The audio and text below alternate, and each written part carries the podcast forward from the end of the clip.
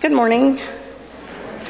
Our scripture reading comes from Daniel chapter 6 verses 1 to 23 and can be found on your uh, on page 723 in the Pew Bible.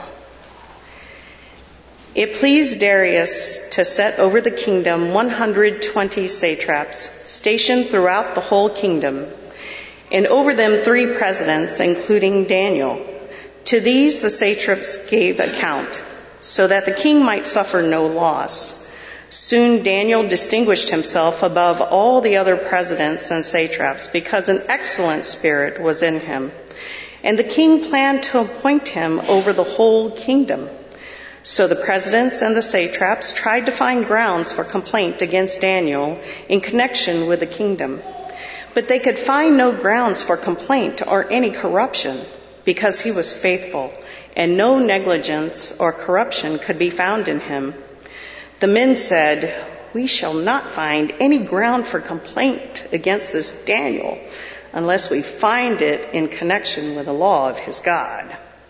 So the presidents and satraps conspired and came to the king and said to him, O King Darius, live forever. All the presidents of the kingdom, the prefects and the satraps, the counselors and the governors, are agreed that the king should establish an ordinance and enforce an interdict that whoever prays to anyone, divine or human, for 30 days, except to you, O king, shall be thrown into a den of lions. Now, O king, establish the interdict and sign the document so that it cannot be changed according to the law of the Medes and the Persians, which cannot be revoked. Therefore, King Darius signed the document and interdict. Although Daniel knew that the document had been signed, he continued to go to his house, which had windows in its upper room open toward Jerusalem, and to get down on his knees three times a day to pray to his God and praise him, just as he had done previously. The conspirators came and found Daniel praying and seeking mercy before his God. Then they approached the king and said concerning the interdict, O king, did you not sign an interdict that anyone who prays to anyone, divine or human, within 30 days, except to you, O king, shall be thrown into a den of lions? The king answered, The thing stands fast according to the law of the Medes and Persians, which cannot be revoked. Then they responded to the king, Daniel, one of the exiles from Judah, pays no attention to you, O king, or to the interdict you have signed, but he is saying his prayers three times a day. When the king heard the charge, he was very distressed, very much distressed. He was determined to save Daniel, and until the sun went down, he made every effort to rescue him. Then the conspirators came to the king and said to him, Know, O king, that it is a law of the Medes and Persians that no interdict or ordinance that the king establishes can be changed. Then the king gave the command, and Daniel was brought and thrown into the den of lions. The king said to Daniel, May your God, whom you faithfully serve, deliver you. A stone was brought and laid on the mouth of the den, and the king sealed it with his own signet and with the signet of his lord, so that nothing might be changed concerning Daniel. Then the king went to his palace and spent the night fasting. No food was brought to him, and sleep fled from him. Then at break of day, the king got up and hurried to the den of lions. When he came near the den where Daniel was, he cried out anxiously to Daniel, O Daniel, servant of the living God, has your God whom you faithfully serve been able to deliver you from the lions? Daniel then said to the king, O king, live forever.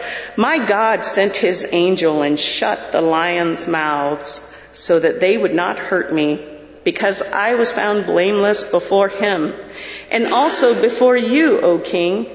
I have done no wrong. Then the king was exceedingly glad and commanded that Daniel be taken up out of the den.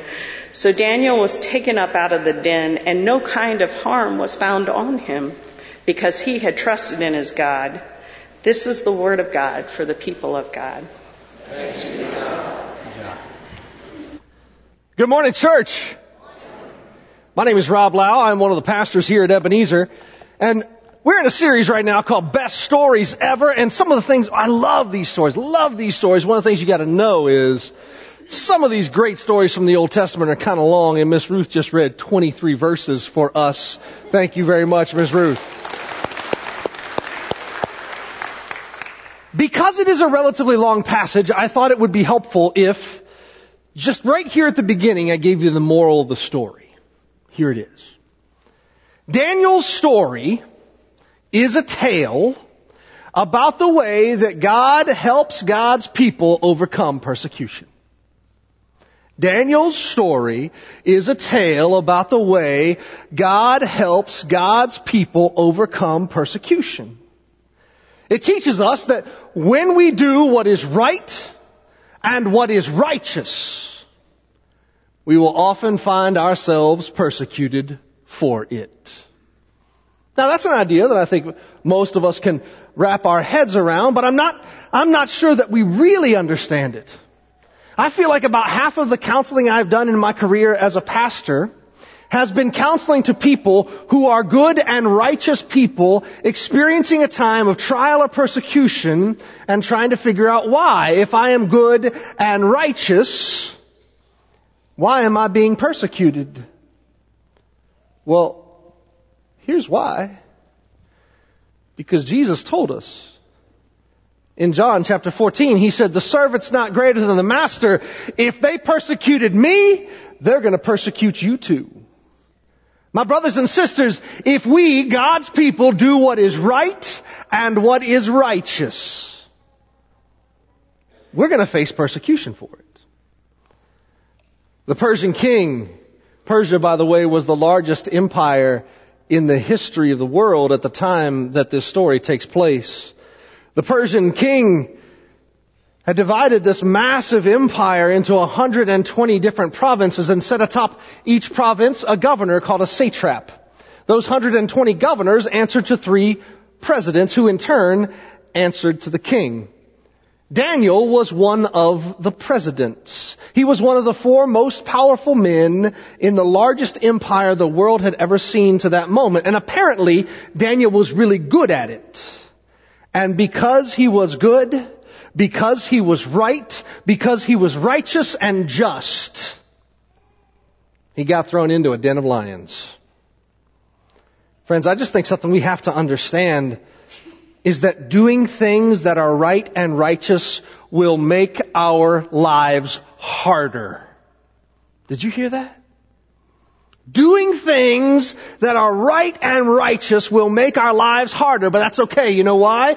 Because when we are persecuted for doing things that are right and righteous, God has our back. I wonder what the hard thing is that God is calling you to do. Perhaps it's to establish stronger boundaries in your relationships. Perhaps it's standing up to someone who is doing something you know to be wrong. Maybe it involves taking a pay cut or risking career progression, speaking a hard but loving truth to a friend. God often calls us to do things that are hard. What is the hard thing that God is calling you to do in this moment of your life? When I was first appointed as a senior pastor, I got to the church and met this amazing person who loved Jesus very much and was helping to lead one of our ministry areas, but I saw early on that the ministry was not as fruitful as it could have been. So, being a well-intentioned, loving leader, I began to have conversations with this person. But the problem is they've been doing it for a while. And they weren't terribly interested in change. To make a long, long story short, two years later, I removed that person from that leadership position and put somebody else in there. And, and something amazing occurred. That ministry started to grow at the same rate that the rest of the church had been growing for those two years. Now, I'm in the habit as your pastor of telling you stories in which I am regularly the idiot, not the hero. And if it seems to you as if I am the hero in the story I just told you, let me tell you why I'm actually the idiot because I knew on day one what I should have done. And it took me two years, two years, two years to do it. Think of all the lives that could have been impacted. Two years. And they weren't a pleasant two years either. They were a sleepless nights kind of two years. They were what if they leave the church kind of two years. They were I want everybody to like me kind of two years. Imagine what could have happened if two years before I did it, if originally when I got there, when I knew what needed to be done, I had done the hard thing that God was calling me to do. Imagine how much more fruit could have been born. Why do we think that doing what is right is going to make people happy?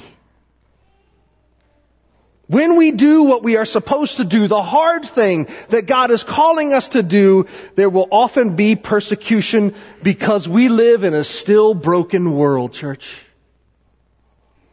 And that can be a difficult pill to swallow. But Daniel came face to face with it. You know, I was doing some research this week and I found something kind of interesting. It turns out that Gandhi, Mahatma Gandhi, was a big fan of the book of Daniel. He actually referred to Daniel as one of the great passive resistors of history. Those who opposed this righteous man came up with a plan to get him simply because he was right and righteous. They convinced the king to sign an interdict that people could only pray to the king for 30 days. That's it. Nobody else.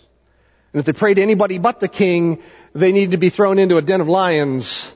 So check out what Daniel does in Daniel chapter 6 verse 10. Although Daniel knew that the document had been signed, he continued to go to his house, which had windows in its upper room open toward Jerusalem, and to get down on his knees three times a day to pray and praise God just as he had done previously. I just want to point something out. Do you notice that the windows did what? They opened towards Jerusalem. You know, the crazy thing about windows that open is they can generally close. My point is this. Not only did Daniel do what was right and righteous, but he wasn't afraid to do it in a manner that allowed people to see him doing what was right and righteous. Even though it was a hard thing, even though it was going to cost him greatly, Daniel did what he was called to do. But can I tell you something? And don't leave, don't leave when I say this, okay? Just don't leave. Daniel is not my favorite guy in the Bible. What? Don't get me wrong. I love this story. It's an amazing story, but it's, it's Daniel I can't wrap my head around. Cause, cause they, they come up with this entire, entire controversy to try and get him thrown into a den of lions. You know what he says before he goes into the den of lions? Nothing. He doesn't say anything. I don't know how well you know me or not, but it probably won't be hard for you to imagine that I'm an extrovert, an external processor. And so when Daniel encounters this problem and says nothing, he's just silent. He's just silent. I don't understand that. You remember a couple weeks ago we talked about Shadrach, Meshach, and Abednego? And Nebuchadnezzar showed him the fiery furnace. He said, unless you bow down to this silly statue back here, I'm going to throw you in that furnace. And Shadrach, Meshach, and Abednego said, O king, Perhaps our God will rescue us, but if not, we are still going to praise Him and only Him. Man, that was good. Last week, Ezekiel in the valley of the dry bones. Mortal, can these bones live? Ezekiel said, Oh Lord God, you know, it was a great answer. He didn't say yes. He didn't say no. He didn't give up faith. He didn't try to manufacture more faith than he had. He just spoke honestly. I can do something with that. Daniel says nothing. This plot is fomented against him. He says nothing, but maybe, maybe that's the lesson that we should learn. Daniel doesn't complain. He doesn't argue. He doesn't try to litigate. He wasn't drawn into mudslinging. He didn't send a letter of outrage. One of the things you probably know by me is that one of my great, about me but this far, is that one of my great indictments against our society is this belief that we regularly mistake complaining for action. But Daniel didn't complain. He took a humble, faithful step. And then He trusted God.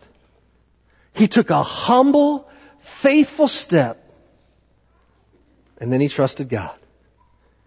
It is important as women and men of faith in God and Jesus Christ and the blessed Holy Spirit for us to understand when we do the hard thing God is calling us to do, when we do what is right and what is righteous, we will often face persecution, but let me make the waters a little muddier.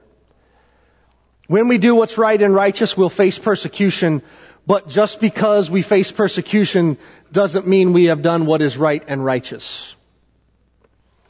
My first job in life, aside from working for my parents, my first job in life was teaching people how to play laser tag at Laserport in Pigeon Forge, Tennessee. It was the perfect job for me. Paid like eight bucks an hour, which was fine. I didn't have anything to do with money. Eight bucks an hour. I didn't have to be there till nine o'clock in the morning. I worked in the air conditioning all day and I got to teach people how to play laser tag. Listen, I know this room is filled with Marines. And you could shoot the fly's wings off from a thousand feet away. Your pastor could still whip you at laser tag. I just want you to know that. it's my spiritual gift, church. I love that job. Until one day, my boss came to me and said, Rob, um, tomorrow morning we have to, uh, we have to pour a concrete sidewalk on the back of the building. So would you come in at six o'clock and help us in the morning and help us pour the concrete? I was like, what? Are you kidding me? First of all, I make $8 an hour. Construction people make a lot more than that. Secondly, there's a reason I got a job that starts at 9 a.m. and it's inside the air conditioning. So I was convinced that I was experiencing great persecution and then I made my fatal flaw. I went home and I told my dad about it. it was one of the great tail chewings of my young life. My dad said to me, son, they pay you more than they have to. To teach people to play a game in the middle of the day in the middle of the air conditioning and the one time they ask you to help and do something hard, your response is to complain about it? He was right. But I, until that moment, until I got a different perspective, I was convinced that I was right. When we experience persecution, you know, it's a, it's a worthy question to ask, is this fair or is it unfair? Is this persecution or is it correction? Because if it's correction, I don't want to miss the lesson that God is trying to teach me in this moment. Amen? If it's correction, I want to learn the lesson.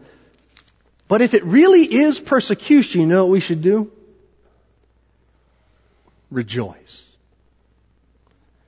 Because Jesus said it this way. He said, blessed are those who are persecuted for righteousness sake, for theirs is the kingdom of heaven. That's why, Dan, that's why James says, consider it pure joy when you encounter persecutions, trials of many kinds. If the persecution is because of our righteousness, Jesus promises our reward will be the kingdom of heaven. If the persecution is actually correction, we get a chance to learn a lesson. Either way, persecution makes for a better tomorrow. But, how we experience and deal with persecution is only part of the story of Daniel. In fact, it's not, it's not really a tale about Daniel. Daniel is not the hero of Daniel's story. At the beginning of our time here today, I, I told you that that the moral of the story of Daniel is that it's, it's a tale about how God helps us overcome persecution. Probably a better way to describe it is the story of Daniel is a tale about how God overcomes persecution for us. Daniel's pronounced guilty and he's thrown into a den of lions. I want to invite you, if you've got your Bibles, to look with me at verse 16 and following. The king gave the command and Daniel was brought and thrown into the den of lions. The king said to Daniel, May your God, whom you faithfully serve, deliver you. A stone was brought and laid on the mouth of the den, and the king sealed it with his own signet, with the signet of his Lord, so that nothing might be changed concerning Daniel. Then the king went to his palace and spent the night fasting. No food was brought to him. Sleep fled from him. Then at break of day, the king got up and hurried to the den of lions. When he came near the den where Daniel was, he cried out anxiously to Daniel, O Daniel, servant of the living God, has your God, whom you have faithfully served, been able to deliver you from the lions? Daniel then said to the king, O king, live forever. My God sent his angel and shut the lions' mouths so they would not hurt me because I was found blameless before him and before you, O king. I have done no wrong. The king was exceedingly glad and commanded Daniel be taken up out of the den. So Daniel was taken up out of the den and no kind of harm was found on him because he had trusted in God. Friends, I want to share three lessons we learn in the lion's den with you here today. Lesson number one. When Daniel finally does say something, did you notice? He's not arguing, he's testifying. It Reminds me of the story of Jesus who he, when he heals the blind man in John chapter 9. You remember that story? He heals the blind man on the Sabbath day and the Pharisees are really upset that Jesus had done this on the Sabbath day. And so they, they draw the, the man who was blind into a debate, a, a, philosophical and theological debate about the merits and demerits of Christ, and they want to know was is that man a sinner? And I, I love, I love the formerly blind man's response. He said, I don't know the answer to these questions that you're asking me. Here's what I know. I was blind, but now I see.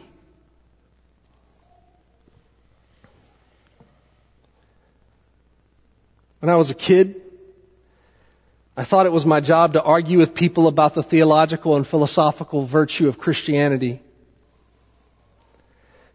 As I've grown a bit more mature in my faith, I recognize that my job is simply to tell them what Christ has done for me. That's what Daniel does. He doesn't argue. He testifies. The first lesson that we learn in the lion's den is this. When God rescues us, we must testify. When God rescues us, we've got to tell somebody about it. Lesson two. Persecution is going to come. When we stand up and do what God calls us to do, that hard thing God calls us to do, persecution will come. But what we need to remember is this. When persecution comes, God will handle it. That's the second lesson. When persecution comes, God will rescue us. We see it all over the Bible. God showed up for the children in the furnace. God showed up for Daniel in the lion's den. When we are persecuted for righteousness sake, God always, always, always rescues us. And you might say, well, that's pretty language, Pastor, but it hasn't always been my experience because my family and I, we faced some trials at different times in our lives. We had someone who was sick. And we prayed and we prayed and we prayed and we prayed, but they died anyway. What happens when we face persecution and trials and God doesn't seem to handle it? Well, that brings me to the third point, the third lesson we learn in the lion's den. Do you know that many people read the story of Daniel in the lion's den as a precursor, a foretaste of what happens with Christ on Easter? Think about it. Daniel's tossed into this pit synonymous with death. It is sealed. And when morning breaks, he emerges victorious. There are a number of Old Testament passages that give us a foretaste of the resurrection. We read one last week, Ezekiel in the Valley of the Dry Bones. The Valley of the Dry Bones is a testimony that death is not the end of life. Amen, church? We see it in the story of Jonah. You remember Jonah's story? He's thrown overboard by the people on the ship. He gets swallowed by a big fish. It was a whale, but we'll call it a big fish. How long does he spend in the belly of the fish? Three days. And then he finds himself walking around on dry land. And then we have the story of Daniel. There are all kinds of precursors to the resurrection in the Old Testament. And the resurrection is the single most important thing that has ever happened in the history of the world. It's incredibly important for us. But I want to make sure we understand the story of Daniel from the perspective of those who were experiencing it as it was happening. You see, God's people were being held captive in Babylon by the Persians. That's the lens through which they saw this story. Remember, Persia was the greatest empire the world had ever seen. God's people were under the foot of imperial power. There's a theologian named Daniel Smith Christopher. He said, resurrection itself is a direct threat to imperial power. He went on to say this. He said, putting it bluntly, if the empire can't keep its executed prisoners dead, where is their power? They had one chief threat. Death. But what happens when the dead won't stay dead?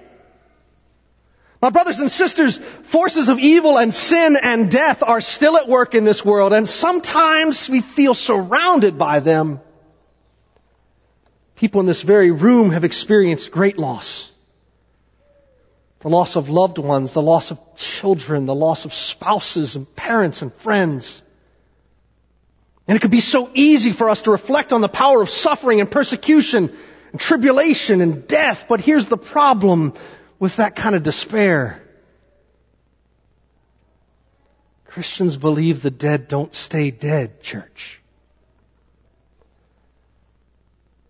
If we do the thing, the hard thing that God is calling us to do, we're gonna face persecution.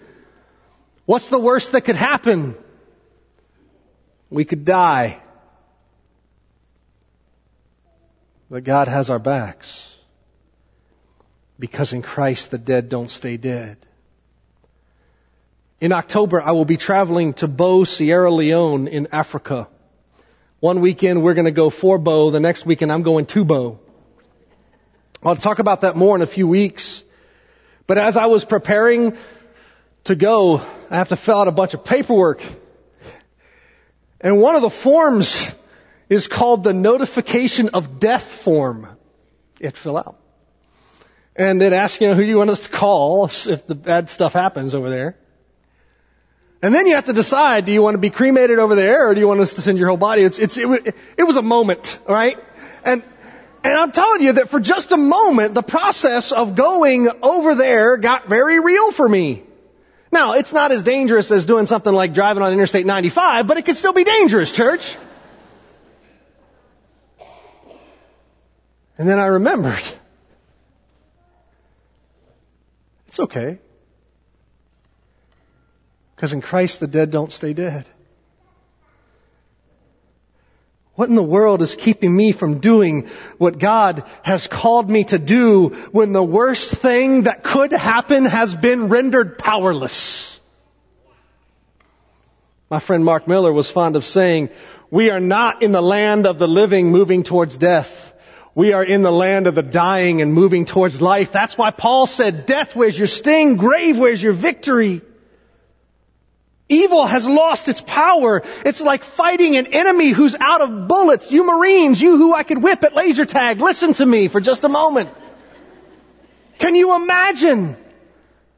Can you imagine going to battle and knowing that the enemy was out of rounds? The victory would be assured. When we do what is right and what is righteous, we will face persecution and tribulation, but God has our back, and that's the third lesson of the lion's den. God will shut the gaping maw of the lion that is in front of us. Perhaps in this life, perhaps in the life to come, but God will shut the mouth of that lion. So what's the humble righteous act that God is calling you to undertake? What is the hard thing God is calling you to do? Maybe it's finally picking up the phone and repairing that relationship. Maybe it's jumping into that new job you've been thinking about or taking that next course. Maybe it's a new path. Church, our God can cause dry bones to live again. Our God can shut the mouths of lions and he calls his people to do hard things for the kingdom.